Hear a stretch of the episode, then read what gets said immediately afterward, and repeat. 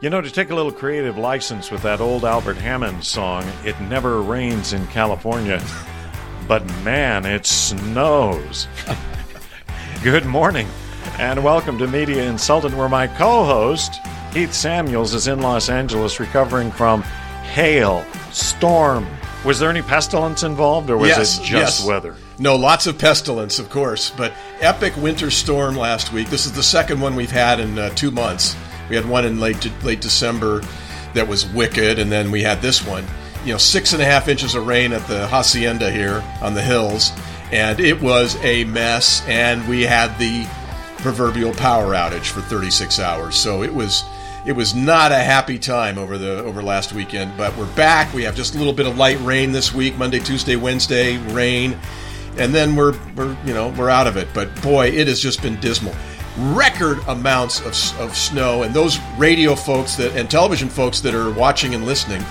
Mount Wilson is the location for most of all the signals towers, the transmitter towers, for all the uh, full power FMs and television stations in LA. And they got 50 inches of snow in two and a half days. Okay, that's that's that's that's normally a decade of snow on Mount Wilson. And if anybody is planning a trip to LA, you're going to fly in and see a winter wonderland like you've never seen before. And we're Do they typically get snow at Mount Wilson? They'll get snow at Mount Wilson. It's a little bit over 5,000 feet. The snow level for this storm last weekend was 900 feet. I live at 880 feet. Uh, so you know, I, I was I was ready. I had the Sorel boots that I used to walk around in the snow out in Issaquah. You know, I had my parka. You know, it was I had all the stuff out from 20 years ago and didn't have to use it. Well, we're just glad you're back and warm. Power's back on, heat's back on. I was very concerned about you. I was afraid I was going to have to come down there and show you how to start a fire or something. I know how to do that. That's what those gas lines are for that go into my fireplace. So that was I was work that was working okay. Thanks for your care. All right, let's do a quick rundown on today's podcast, Keith. Uh, we have a uh, personal story about character and recovery. Uh, this is kind of my personal story. Okay. And AI suddenly is everywhere, and that may not be a good thing. And I know this is going to shock you. Uh, you just can't believe Ed Stoltz is back in court. I mean, come on, Keith. It's the drama that keeps on giving. In Seattle, I'm Jackson Weaver, and uh, in Southern California, it's my handsome co host, Keith Samuels. Glad your power and heat are back on, Keith. We'd like to welcome you to the Wednesday, March 1st episode of Media Insultant.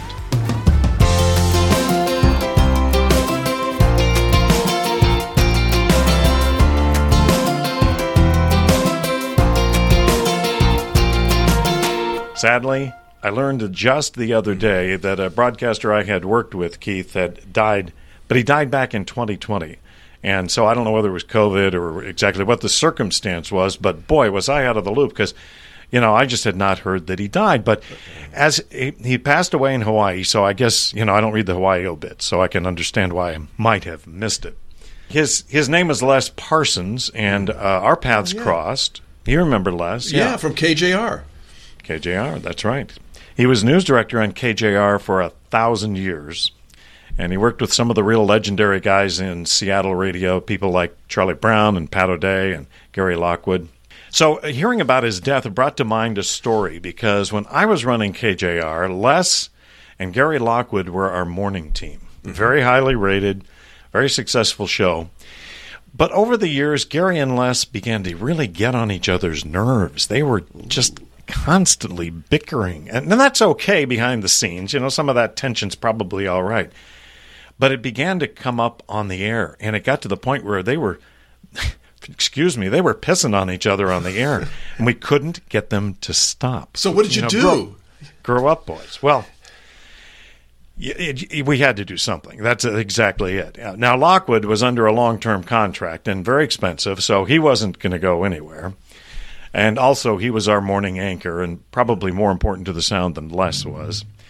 So we decided, sadly, that we had to let Les Parsons go, in spite of his many years as being a staunch news guy in the market.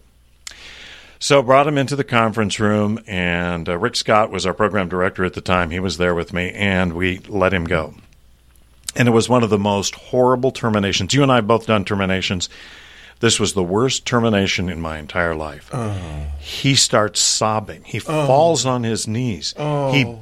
Begs for his job. He says, Jackson, you can't do this to me. KJR is my whole life. I can't exist unless I'm on KJR. So it was just horrible. It was just it was embarrassing. It was humiliating. It was just just terrible. So uh, you can imagine my surprise when a couple of years later he called me and said he wanted to meet me for a cup of coffee.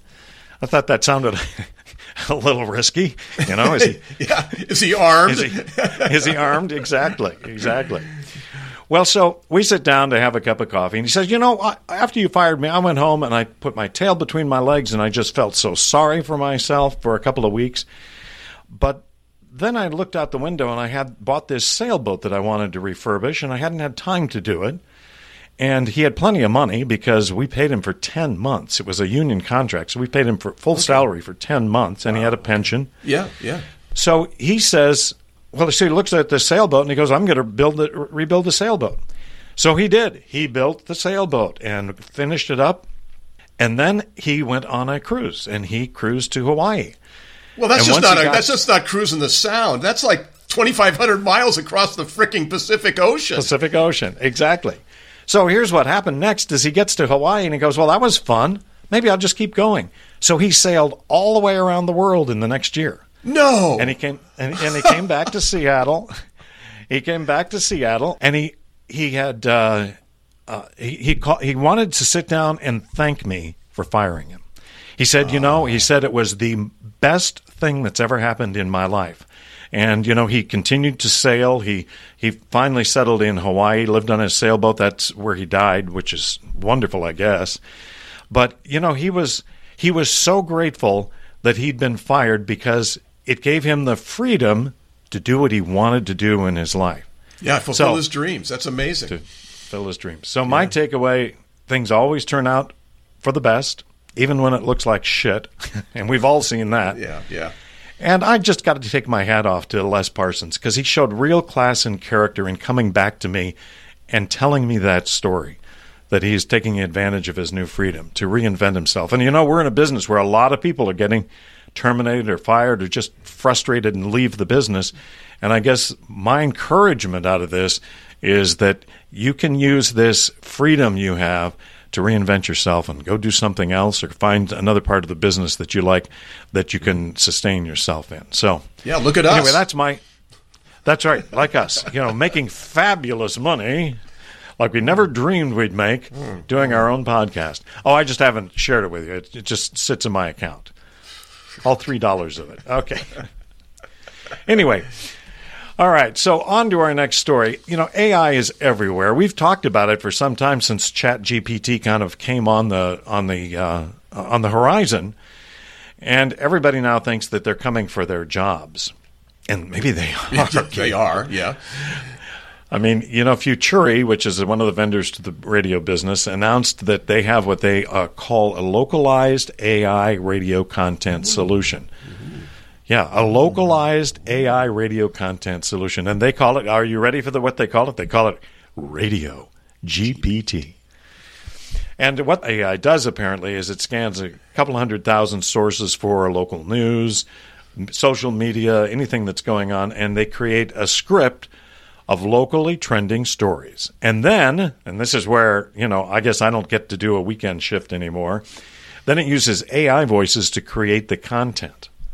So they don't even give the copy to a jock or an air personality or an on air guy. Not at all. Alpha Media is doing uh, some beta for Futuri. And I guess my question to you, Keith, is hey, what could possibly go wrong? Well, if you were one, well, this is your your story about Les uh, Parsons is a, is a great lead into this because there's going to be a lot of people let go as a result of this live and local capability that Futuri's uh, experimenting with because it does in fact it, this is not this is not automation. This is computer generated. This is an artificial intelligence emphasis on artificial voiced content that they think is better than anything an out of town voice tracker could do. Well, that at least that voice tracker is a, a live human in a studio somewhere that's actually thinking about what that radio station's doing. This is even better because we can scan so many more sources. The AI voiced jock, the AI jock, can be so much better than anything you're using via voice tracking that it's the second coming. It's really interesting. I saw Tom Fishburne's uh, car- cartoon on Monday. It was really it was really classic. It said a year ago all we could talk about was Web 3.0 and moving our business into the metaverse, right? That was a year ago. Now, that was it. Now we're all insane over AI and this chat GPT stuff. And sure enough, Futuri and Daniel Asterdig, Astendig, whatever, Astendig, is they're totally into this with all four feet that they're going to use GPT, chat GPT and AI to voice your station. Isn't this awesome?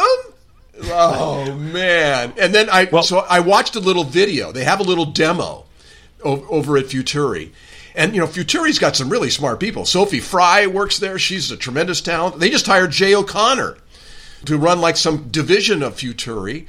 You know, the former KIRO manager. So, yeah. Uh, and so they're, they're they're out there doing it all, shaking and baking. But the little demo they had had this little emoji AI cartoon character, female. Uh, okay. and, and she was voicing all the stuff that she can do that you just talked about and it was so close to real, but not. You know, it's just really. Oh, it's just this is a computer voice. You know, it's like you know, uh, it's like the automated phone systems you talk to. So yeah. Uh, you know, my takeaway is is that there are radio stations and companies that are so desperate to cut expenses and to cut on-air personality, to cut people. Those are the biggest expenses they have. That they'll do that to voice overnights, to voice middays, whatever they're going to, weekends, you know, all those shifts that you're doing voice tracking and paying somebody for. Now you can just pay you Futuri a lot less for their AI jocks and get away with it. So, you know, it's like, okay, is that where we're going? Giving people well, but, more but, reasons not to listen? That's true. That's true. And, and and if that's the implementation, that's true. But you know, we're already hearing. Um, I was uh, reading a story the other day that Microsoft is having real problems. They're having to work doing some workaround with with this because what's happening is ChatGPT is getting very inappropriate. They had a New York Times reporter who was integrating with ChatGPT, and the ChatGPT tells him, "I'm in love with you. You need to leave your wife." and so, very inappropriate kind of stuff. Plus, you know, the the other possibility is that, you know, if you look at it, yes, it could replace a disc jockey. But Keith, somebody's got to curate it. You can't take a chance that these guys that it's going to pull up something that's dirty or obscene or inappropriate or you know has all the wrong answers. There's going to have to be some kind of curation, and I don't know how they'll work that through. So. Well, you know, hey, but, we have the same problem with disc jockeys, right? I mean, you know, well, I, you know, so you never know what they're going to say. But Alpha, as, as Alpha Media is testing this in beta at, in one of their markets or a couple of their markets. They were raving about it in their uh, in the press release. So, you know, this is a story we got to keep our eyes on. And whenever there's an AI, you know, we're going to find out where where Alpha's doing this and we'll and we'll try to get an air check and find and get that. But it'd be, it'd be interesting to hear what it sounds like. Exactly I, I right. Exactly I right. Agree. Well, I can see a couple of things. First of all, it's probably better than doing some of the stupid sweepers that uh, stations are doing that we're so tired of. It might make some sense initially, too, for things like a newscast. Might be a good place to start. And we've already talked about spot production and copy creation. But uh, and there's, but there's going to be disasters in this, Keith. You know as well as I do. That's uh, that's inevitable, and there'll be some great stories to tell about it too. so so can you lose? Can you get fined by the FCC for what your chat your radio GPT personality says? Absolutely. You Absolutely. are responsible. You're responsible for That's right. That's, That's right. right. Okay. okay, Keith, now you're not going to believe our next story. And I know those who follow our podcast are going to be shocked. They're going to be shocked. They're going to be startled. They're going to be breathless. And why is that? Why is that, Keith? Because Ed Stoltz is back in the news. The bankruptcy uh, trustee uh, is really upset with Ed and is thinking about appointing another trustee or ordering a liquidation of the company. Shocking. This is, wasn't this the story a couple of years ago when they gave Larry Patrick the you know, when he was named a trustee or receiver to to run these stations. I mean, this is this is deja vu all over again. Yeah, it is. It is. And just to refresh uh, people, uh, the, the, story on this uh, Ed Stoltz has three stations San Francisco, Las Vegas, and Palm Springs. He went into bankruptcy about three or four years ago, I think, to because he hadn't paid his music rights bills. And so as a result, the stations have been in and out of court and it just it's just been one of the biggest clusters that anybody's ever seen. Most recently, as you said, Keith, the uh, bankruptcy judge gave the operation of the stations back to Ed because because what did he do? He promised to operate them for the benefit of his many creditors oh, yeah. that had come out of the woodwork. And I'm going to work to sell these stations to pay off those creditors. So, you know, I can get a lot more for these stations than Larry Patrick is willing to pay me for it. It seems that everything he said he was going to do, he didn't do. I mean, he, he, he failed to confirm a reorganization plan. He right. failed to hire a bankruptcy attorney. And I think the court is particularly pissed that he's been given the opportunity to revitalize the stations, get some cash flow out of them. He's done absolutely nothing. And then he thinks that uh, these stations are worth probably 10 times what they're really worth, legitimately, maybe even more. 15 million for a station in Vegas, 5 million in Palm Springs nothing sold in Palm Springs for five million in thirty years. yeah, so yeah, you're right. And, and then he said he had suitors. He had four or five companies who were looking at buying the stations. Well, that's not true either. Uh, it just he's done nothing. Right, and so, and and yes, his his, for, his, former law firm. The uh, it's it's the law firm known as the Minson Law Group and Minson is primarily a bankruptcy and, and, and personal injury attorney firm in, in Las Vegas, and they and Ed owes them 1.5 million. So they they've been pounding at this same bankruptcy judge to go. We want our money. We haven't been paid. So this really kind of got the the uh, whoever the uh, the person overseeing this attention, and and there's been no reporting. There's been no no follow through uh, on any of the uh, uh, reporting mechanisms that she ordered Ed to live up to, and so she's had it. So I think what we're going to see in the next few weeks is that is that either she's going to name a second um, receiver receiver to do this or or order liquidation. Now what's also interesting is that Larry Patrick and VCY, the buyers that he had lined up for these stations, had had offered to pay Ed six million dollars for for the, the, the three stations, right? And they and Ed wouldn't take it. Now they had an offer on the on the uh, table late last year that expired in November for 4.5 million for all this stuff. Right. And you know, get out of this. And there's we're trying to get confirmation on whether that that that offer still exists. But in the trades, there was they're saying they're not sure. But this is just this is just crazy making, and that's what that's what the Minson Group pointed out. They pointed out to the bankruptcy court that Ed will do anything to keep these radio stations. Anything. So, and they know firsthand. So, uh, I, you know, I think that the judge has finally had the scales come off her eyes and said, "Whoa, wait a minute, you're right." I gave this guy a year and none of this happened, and I have all these people showing that, that he wouldn't perform to this and never would because he's never going to sell the stations. And now he's going to have to be forced to, I hope. Yeah, but I, I would disagree with you on one thing. I don't think he will do anything. I think he'll lie about anything okay. to keep the stations. Perhaps. He obviously won't do anything. He's done nothing. Yeah, yeah. So, as we've observed before, be careful who you do business with. A lot of creditors holding the proverbial bag at this point, and yep, there are.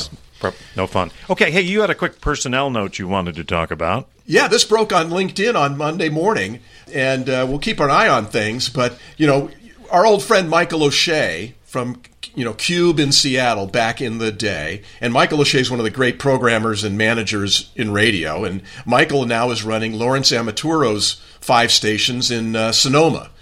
So it's it's uh, north of San Francisco. It covers Sonoma, Napa, uh, uh, Santa Rosa, too. Santa Rosa, yeah. Petaluma, you know all that area, all that wine, all yeah, the wine country. When you go to the wine country, you're in the coverage map for for Lawrence Amaturo's Sonoma Media Group stations. Michael O'Shea runs them day to day. Both Lawrence and Michael hired a, a market manager. They hired a guy out of San Francisco by the name of Steve DiNardo, and Steve was a a fixture in, in San Francisco. Uh, he was the general sales manager for their giant uh, CBS owned news station back in the day, KCBS. He helped create and was the general, original general manager for a long time for Alice, one of their hipster uh, FM stations, and Alice has been copied all over the country. You know, so Steve, and then Steve went on to, oh gosh, he worked for Entercom he worked for Bonneville most recently, he was the market manager for Bonneville, and now he's the VP of sales for Lawrence Amaturo's group up in Sonoma, up in the wine country. And uh, I'm trying to find out from my sources kind of what the motivation is there for a guy that's been at the top of the mountain in terms of management in a top 10 market at, at you know for big groups now finds himself you know leading sales meetings for the local guys in in uh, in Sonoma. So hey, I, but you and I disagree a little bit on this. I, I, I think that there's a real love of doing that kind of thing. It's you're much more hands on the ground, much more you know you're much closer to the action in a small market like that or relatively small market like that. I you know he just and this is a great way to wind down a career. You know so yeah I, I, get the idea. That's why we're doing this. It's kind of fun to do and it keeps us connected to the business. But steve's had a uh, you know i've probably known him for 15 i don't know maybe i first met him in 2007 2008 somewhere around there you know steve has a, a, a very big heart for public service i mean he really does live that what can i do for the community and he's always been involved in various charities and various things up in up in Marin County where he lives. But apparently, that's you're right. That's probably not enough. And uh, hey, you know, make a few shekels and uh, help uh, help Michael and, and Lawrence, who are good guys, out a little guys. bit. And yeah. uh, and by the way, you know maybe uh, maybe they, maybe they've hired him to to go out and you know go back down to the city and, and make some calls on all the all the big agency buyers that Steve used to call on back in the day and uh, and get some uh, regional dollars out of Safeway and you know the local bottlers and all that kind of stuff. He's going to spend a lot of time schlepping around from Petaluma to Santa Rosa, over to Sonoma, down to Napa, over to Vallejo. He's you know he's going to put a few miles on the car, so hopefully he's gotten a car deal out of uh, out of Lawrence and one of his dealerships. Well, I think there are a lot of guys who would like to be able to live in a market like Santa Rosa and work radio. It's a, it's a lovely place. Okay, listen, before before we run, uh, you and I have both watched the acquisition of Tegna by uh, oh. Standard General, right? And right. Th- this has languished at the FCC for the past 15 months.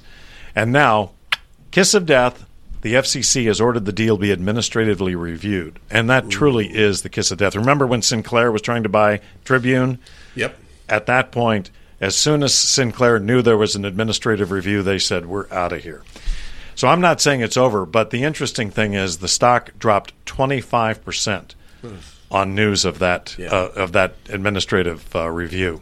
So, as we predicted last year, remember very specifically, we spoke about the fact that I, we think the deal is dead, that this is not going to happen. So we'll talk more about it next week when there's more reaction to it, mm-hmm. and we'll see what happens. So that's it for this week. Yeah, that's the big news our, in TV land. So yeah, uh, we wrapped it up.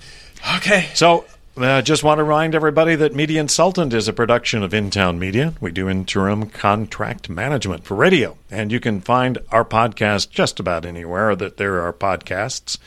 You will not find it at Safeway or at Home Depot, but at a podcast location, you'll find Media Insultant. Videos are always on the Media Insultant Showcase on Vimeo, and we drop a new show each Wednesday. So, Keith, so fun catching up on what's going on. Glad you're not snowed in. Stay warm. And until we do this next week, you have a good week, my friend. Thank you. you take care, buddy. Talk to you soon.